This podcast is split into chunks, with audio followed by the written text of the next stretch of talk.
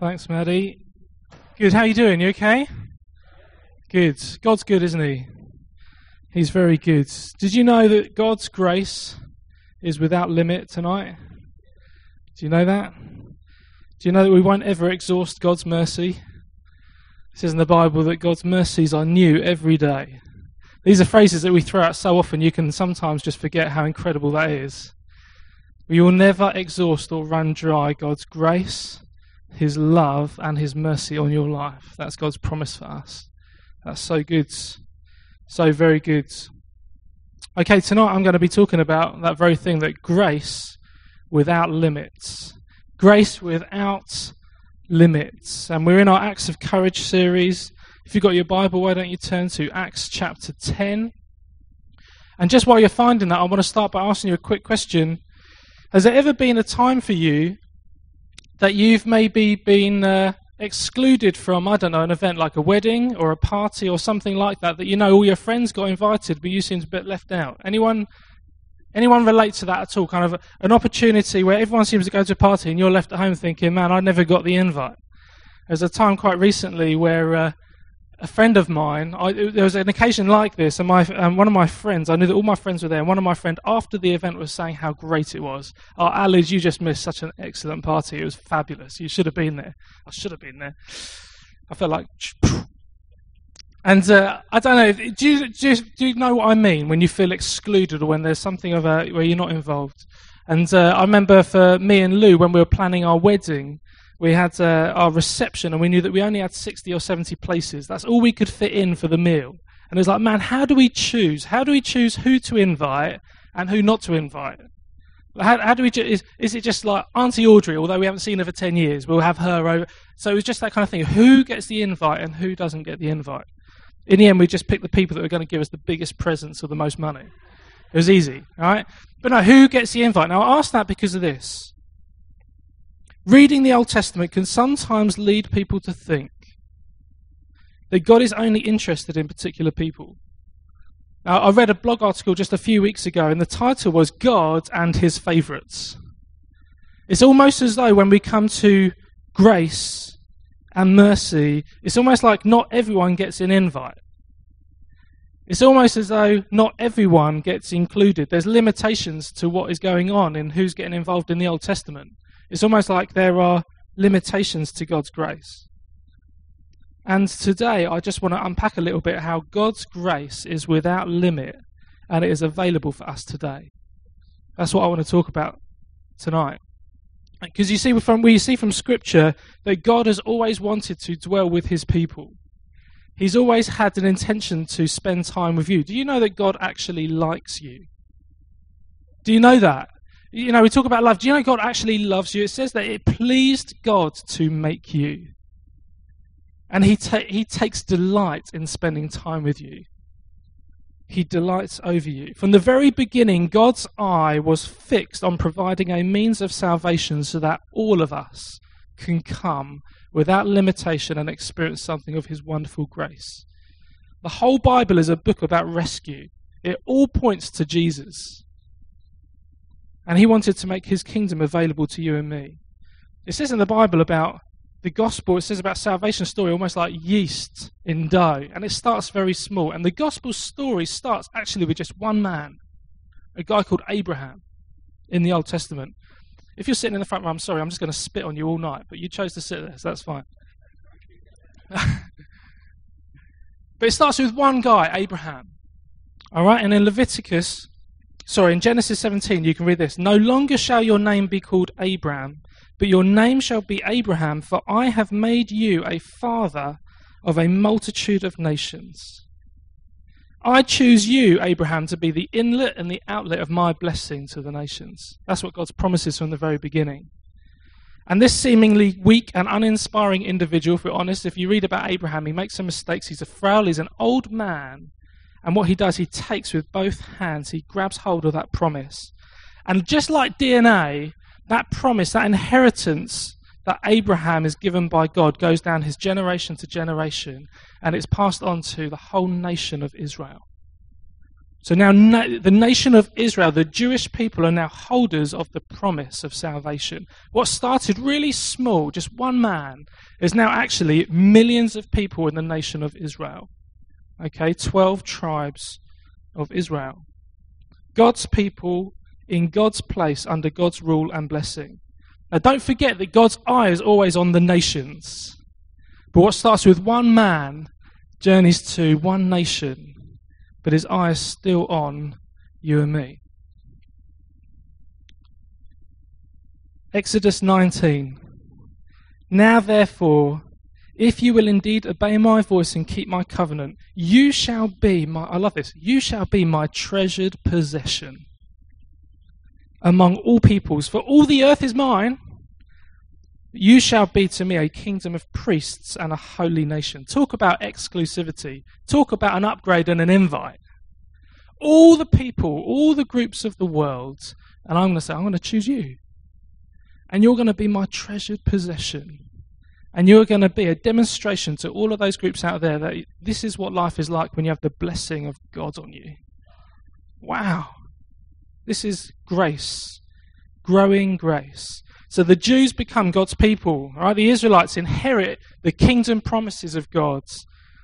The Jews receive an invite to an eternal party. Wow. And what's interesting is the way that God doesn't try and hide it either. He doesn't say, here's an invite, just keep it a bit hush because all the other people groups haven't got one. He doesn't say that. Actually, what he wants to do is show it off to the whole world. Here is my treasured possession. He demonstrates it in front of the whole world. He wants people to know that he's chosen them. And you hear language like this in Leviticus 20, set apart. So this is what he says. He says, I am the Lord your God who has set you apart from the nations. All right, so here's all the nations, but you have been set apart. It's almost like I've taken you and you're now in a different position. You have been set apart. How about distinct? Exodus 8:23, I will make a distinction between my people and your people. God is saying, this nation, they're mine. The promise is for them. And Leviticus 20:26, you are to be holy to me because I, the Lord, am holy. I have set you apart from the nations to be my own. Now, how does that happen and what happens? Well, actually, God gives a whole number of different laws and different things that they do to make them distinct to everyone else. All right? So there's lots of things that they do when they've got the inheritance and the promise of God. Actually, they live in a way which is different to everyone else. So there's a load of things that they do. So, for example, he says, don't profane my name. Keep to the Sabbath. Don't eat particular meats. Don't marry women from other nations. Don't touch particular things or animals if they're unclean. Don't drink blood. Don't shave the sides of your beard. Stay out of the camp if it's your period. If you touch a dead thing, wash umpteen times. Sacrifice certain things at certain times in certain ways. Don't use yeast at particular festivals. And many, many more. Oh, and guys, for you, those foreskins, you won't need them anymore. Talk about a distinct lifestyle. A people, you have been set apart. You will live and you will look different. You will look distinct. Why? Because you have the inheritance, you have a promise. Must have felt pretty special, don't you think, being a Jew? Knowing that out of all the people groups, you have inherited a promise. Must have felt pretty good, I think. Must have felt pretty amazing. And the Jews all throughout history were very much set apart from the rest of society. They took it very seriously. They wouldn't have necessarily spent much time with Gentiles. Right? That's non-Jews. They wouldn't have spent much time with non-Jews. They wouldn't have sat down and had a meal. You wouldn't have gone out with lunch with a non-Jew. You certainly wouldn't have ever gone in their house. Gentiles weren't allowed in the inner courts of the temple. I don't think Gentiles would even be allowed to go in the synagogues and hear the Jewish teaching. All right? This was a Jewish thing. And we find one such Jew in the passage that we're looking at today in Acts 10. And his name's a guy called Peter. So we've got to understand from Peter, when we're talking about Peter, these are the inheritance, these are the promises that he's got for himself because he's a Jew. Not because of anything he's done, but because he has been born into the inheritance of Abraham. He's a Jew. And he's a devout Jew and part of the Jewish promises of the Old Testament. And this guy, Peter, he was befriended by Jesus, who was also a Jew, and spent a number of years under his teaching and leadership. And when Jesus resurrected and went back to heaven, Peter establishes the early church in Jerusalem and Judea. So this is a Jew who's establishing the early church in Jerusalem. And there are still certain laws and behaviours that he still follows. All right? There are still certain foods that he won't eat. There are still certain places he probably won't go, and probably even people that he wouldn't speak to. All right? Culturally, as a Jew, and he's still living a Jewish lifestyle. Up to now, Peter's efforts and what we've been looking for this whole series in Acts is almost exclusively been to the Jews in Jerusalem and Judea, up to this point. And then we have our second character, okay? So we've got Peter, who's a Jew, and then within this text, and you know what, it's such a long text, we're not going to read it all, I'm just going to tell it like a story. I'm a primary school teacher, so I'm enjoying this. All right, so two characters. We've got Peter, who's a Jew, and then we've got a guy called Cornelius. Now, Cornelius is not a Jew. So all of those things that we know are the promises that Peter has, Cornelius doesn't have those. He's a Gentile. In fact, we know that he's a Roman centurion. That means that he's a Roman soldier who's responsible for about 100 army fighting men, the Romans. All right, this is the same army that just years before have crucified Jesus and humiliated him in front of the city. This is the guy that we're talking about. All right? He's just a Gentile. He hasn't inherited the promises. Now, what we do know about Cornelius is this. He's not a Jew, but he's both a generous man. So he's very generous, and also he believes in God. It even says that he prays to God. So he's not someone who's inherited the promises, but it's almost like he has a monotheistic view. He believes that there's one God, and he spends time and he prays to this one God. That's what we know. We don't know the extent of his knowledge about the Old Testament. We don't know whether he even went into the outer courts of the temple. We don't know all of that information. All we know is that his continuous prayer and his good works pleased God. All right? God can be pleased with a non-Jew. It pleased God. And so one day, and this is how the story goes, one day Cornelius, he's had a busy morning. He goes home and has some lunch, and in the afternoon, it's about 3 o'clock in the afternoon, he does what he always does every day. He goes into his study to pray. So he closes the door, he puts a bit of reflective music on, and he starts praying to a God that he knows is there, but he's never really had a conversation with him. He hasn't had any comeback. He just prays to a God that he knows, man, there must be a God. Until today, something's different. Suddenly, he has a vision. The angel of God appears to him. Now remember, this is a fighting man. This is a guy who's got muscles like me, right? He's a scary guy. He's seen his fair share of blood and gruesome stuff. He trains killers for a living. It says that when the angel of God stood before him, he froze in fear. What is the angel of God going to say to this non-Jew, this Gentile? This guy outside the place, what does he say? He says, God has seen your good works and he is pleased with you. Wow. Whew. And then he says, you know, there's this guy over here called Peter and he's a Jew. And I want you to go and talk to him. In fact, send some of your people to go and get him and bring him back because he's got some news and you need to hear it. And that's what he does. He sends some guys. They're about a day journey away. So the following day, so next scene, here's Peter, just a number of miles away on the following day, and he's doing a similar thing. He's on the roof of a house, and it's just before midday, and he's really hungry. And while he's waiting for his lunch, he also has a vision. God also speaks to Peter. And the vision he has is this. He has a vision which is like a big sheet which is held up by the four corners. And as it's lower down, Peter can see that there's lots of animals on this sheet. And animals that he would have called clean animals and unclean animals. Now I want you to understand what's happening here. I want you to understand that the Jews would not have associated with unclean animals. In fact, it would have been absolutely disgraceful for Peter to even think or comprehend about clean and unclean being together. And then God says something which is really interesting. He says, "Rise, Peter, kill and eat." Rise, Peter, kill and eat. Now, this might be a little bit hard for us to understand, but it's really significant. All right, so I'll try my best to explain it. So what we've seen already is that he separates Abraham, and he calls a nation, the Jewish, the Israelite people, and he calls them and he sets them apart. And they do certain things to be distinct, including from refraining from eating unclean animals. When he's told to eat the unclean, it is to say that there is no longer a distinction between Jew and the Gentile. Do you see that? What makes me distinct is the fact that I follow these things and I do these things. This is what makes me a distinct person from everyone else. Jesus says that is not the distinction anymore. He says, actually, the boundaries have changed. The distinction now is, do you call me as Jesus Christ, Lord and Savior? Have you been adopted into my family? And that is something not just for the Jew, but for the Gentile.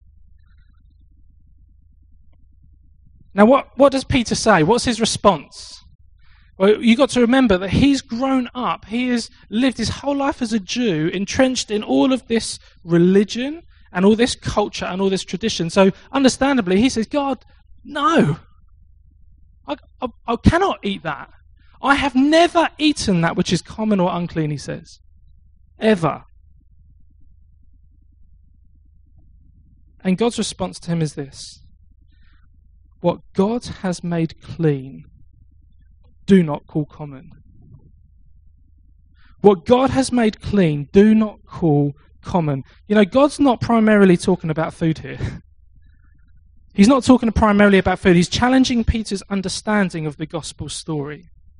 Remember what started as yeast in a batch that started small Abraham and has grown. Yes, Peter, you've been involved in this Jewish place, but something greater has just happened. You are now not just distinct because you are a Jew, you are distinct because you are a Christ follower and you are a son of the living God. Your distinction now is by whether you've been adopted as my son.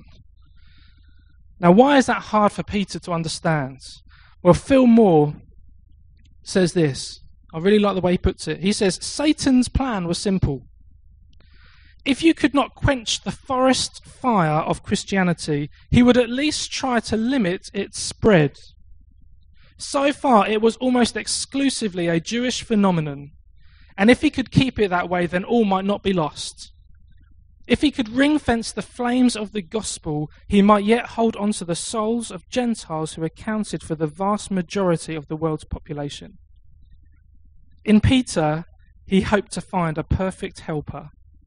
In short, Peter was a typical first-century Jew, entrenched in tradition and suspicious of change. Left to his own devices, Peter's leadership would fall easy prey to Satan's plan to limit the gospel within the safe walls of Israel. Think about that. All he's ever known is the promise of God is for the Jews. God has broken in and said, that is not the distinction anymore. It's not that Jews aren't valued. It's not that they're not part of God's plan. It's that now it has grown from Abraham to the Jewish people to now anyone who calls on the name of God and says, you are my Lord and Savior. Wow. I want you to understand something. If you put yourself in this story, you are not Peter. You are Cornelius. You are someone who is outside of the promises. All right, so if you want to put yourself in the story, you are Cornelius. And you are receiving a vision from God saying, go to speak to Peter because he has got good news for you. Let me tell you tonight, God has got good news for you, Cornelius. That's who we are. All Satan needs to do is use the early church's very own history of being God's people and set apart from the Gentiles to undermine the very power of the gospel and its impact on Samaria and the rest of the world. So God's response is, what God has made clean, do not call common. You need to understand what's going on at this moment because it's going to be the turning point of the gospel from just the Jews to the Gentiles. There's an explosion over these next few chapters where loads and loads of Gentiles receive Jesus. Peter says, no, Lord, they're unclean. God says there's no longer that distinction. Peter's thinking this gospel is the hope for the Jewish community. And God says, yes, that's right, but it's also the hope of the whole world. Remember what I said at the beginning, God's plan has always been for the nations. It's always been in God's heart is for the nations, every tribe, tongue, and nation. This is grace without limits. Wow. Grace without limits. Romans 9 says this, verse 25. Those who were not my people, this is us. Those that were not my people, I will call my people. And her who was not beloved, I will call beloved. And in the very place where it was said to them, you are not my people, they will be called sons of the living God. Whoa! We weren't a people. We were Cornelius. We were outside of the promises of God, but God has now included us in and said, you are now my very son, my daughter, in you I am well pleased. That's the promise. Wow. We've got to understand that Cornelius, like us, had never been part of the inheritance of Abraham. He was excluded, he was outside, he was marginalized, yet God has broken in. And he said, no, there is now an expansion to my gospel, to my salvation message. It is not just for Abraham, it's not just for the Jews, it's for everyone. Everyone who calls on my name. Jesus had not arrived just for the Jews. Jesus' eyes were not fixed solely on the Peters of the world. His eyes were fixed on the Corneliuses of this world too. So good. Galatians 3:28, there is neither Jew nor Greek, neither slave nor free. There is no male or female, for you are all one in Christ Jesus. And if you are Christ's, then you are Abraham's offspring, heirs to that promise. That same promise that God gave to Abraham all those thousands of years ago, that is your promise. You will be my people under my rule and receive my blessing. That was God's promise to Abraham. That is God's promise to you tonight. This is grace without limits.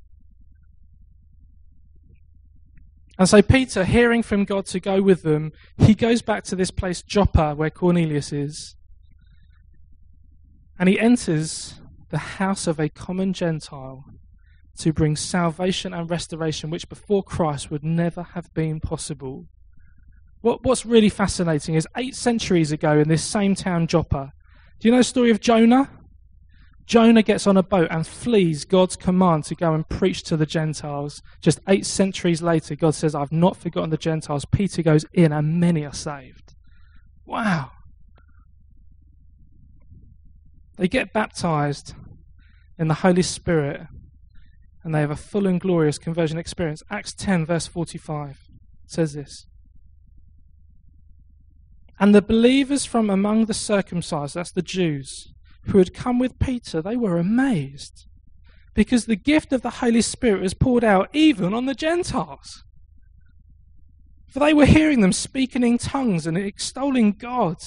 Then Peter declared, can anyone withhold water for baptizing these people who have received the Holy Spirit just as we have? And he commanded them to be baptized in the name of Lord Jesus Christ. Wow.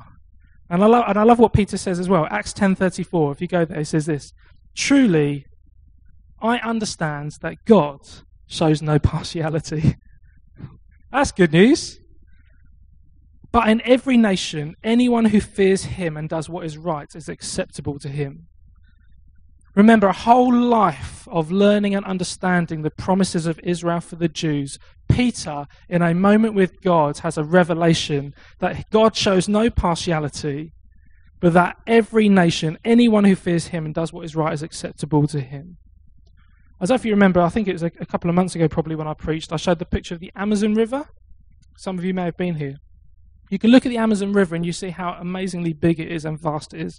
I think the flow from the river into the sea pushes fresh water out nearly 150 miles into the ocean.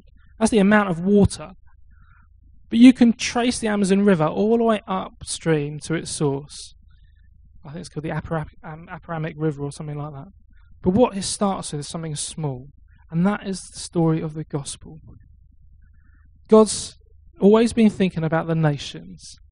When he died, you know what? He had you in mind. What started with Abraham, which grew to a promise for a nation, is now for each and every one of us. Wow. So what does that mean for Cornelius? We'll put it this way. What does that mean for you and me? Well, let me just highlight 4 things, and this is good news. The first thing is this. Overcomes rebellion and brings conversion.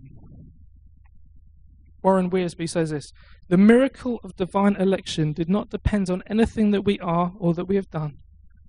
For God chose us in Christ before the foundations of the world. It says that in Ephesians 1:4, I think. If God saved a sinner on the basis of merit or works, nobody would be saved. It is all done through God's grace that it might all bring glory to God. So something for Cornelius now, which he could never say before, he says, now my rebellion has been turned, I'm now converted. Our rebellion turns into conversion. Now that's a dramatic turnaround for him. And that's a dramatic turnaround for us. Second thing is this, overcomes condemnation and brings forgiveness.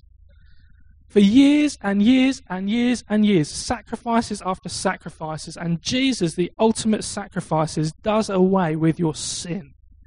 And true forgiveness is available for you. Psalm 103 says, as far as the east is from the west, so far does he remove your sins from you. He's not going to bring them back on you. Right? He's not in a later argument going to say, oh, you always do this. You did that before. As far as the east is from the west, your sins have been removed from you. That's the promise of the gospel. The third thing is this. For Cornelius and us, it overcomes wrongdoings and brings righteousness. I think this is one that people struggle with most. I can believe that God's a forgiving God, but am I really, truly righteous? Like, when God looks at me, does he really see purity? And I hear some people say, you know, when God looks at you, he just sees Jesus. Can I just say, I just really struggle with that statement. I don't think that's even biblical. I don't think when God looks at you, he sees Jesus. I think he sees you, pure like Jesus. Stained in blood, now pure, washed white as snow. That's you, not Jesus. He was always white as snow. You are now washed white as snow. So when God looks at you, you are now pure, you are now righteous. 1 John 1 says, if we confess our sins, he is faithful and just to forgive us our sins and to cleanse us from all unrighteousness. So when God looks at you, not only have you been converted, not only have you been forgiven, but you have been poured over with righteousness. God has poured righteousness over you. Jesus, who was righteous, took on our sins that we may become the righteousness of God. And last thing is this, overcomes, you know what, there's loads of things, I can go on all night, but I won't. Overcomes sadness and brings joy. Just imagine for a minute Cornelius, who he's been faithful, he's prayed. I know there's a God there somewhere, I just don't really know if I've heard from him. Just imagine the emotion for a minute when he finds out that actually salvation is available for him. Grace without limits. And sometimes you just need to think about the emotion. Sadness, it brings joy. What joy would Cornelius have felt when he's getting empowered and filled with the Holy Spirit and joy comes and they start rejoicing in God. John Wesley says this, I preached on the righteousness of the law and the righteousness of faith. While I was speaking, several dropped down as though dead, and among the rest such a cry was heard of sinners groaning for the righteousness of faith that it almost drowned my voice. But many of these soon lifted up their heads with joy and broke out into thanksgiving, being assured they now had the desire of their soul, the forgiveness of their sins. We have Cornelius, who would cry saying, oh, woe for my sins, is now a rejoicing man saying, he is my saviour, my redeemer, and I am fully restored in him. What a turnaround. This is grace without limits. You guys look really happy about that. It's good news, isn't it? Come on, why don't we stand? It would be good to have a bit of time to worship, and we're going to break bread as well. Let's just stand for a minute. Let me just ask you some questions. Yeah, band can come out, it's fine. Do you rejoice in your salvation? Let me be honest, sometimes I'm so focused on my own issues, I forget the joy of salvation. I'll tell you what, on this day, Cornelius was aware of salvation, and he was aware of joy. Let me ask you a question. Are you aware? Do you rejoice in your salvation? Do you understand that you were once cut off and have now been brought near? Wow. Do you understand the great cost for you to be brought into the family? Let me tell you, you have not been bought cheaply. You have not been purchased cheaply. You were purchased with the very blood of Christ. That's how much God values you. That's how much it pleased God to not only make you and make this world for you, but says, I delight in you and spending time with you. This is God who tabernacles with us. And that God is here with us right now. Let's pray. Lord, I thank you from this story that we can see that your gospel message is salvation. Although it started very small, your intention was always on us. Your intention was always for the nations. And Lord, we say we choose tonight to rejoice in that salvation. We choose to say, Lord, we thank you that you paid the ultimate cost. That like Cornelius, whether we were searching or not, we can come in and say, it's not because I'm a Jew, it's not because I do certain things, but it's because of the blood of Christ that I'm now called home. I'm now called home, called friend. Lord, that is so good. Why don't you just where you are? Why don't you just thank him for salvation? I'd hope over the last half an hour, I've given you enough information for you to be able to enjoy and express thankfulness to God. So just start thanking God. Lord, thank you that I'm saved. Thank you, Lord, that even though I was far off, you have called me in there. Thank you, Jesus. You're so good. Thank you, Lord, that we would never exhaust your mercy. We'll never come to an end of your grace, but your grace is completely unlimited. We're going to do, we're just going to sing a couple of songs, we're going to break bread. I'm sure Steve or Paul will come and guide us in that in a minute, but let me just encourage you, come on, let's just sing out a song to him, let's just give him all our praise and our worship. Amen.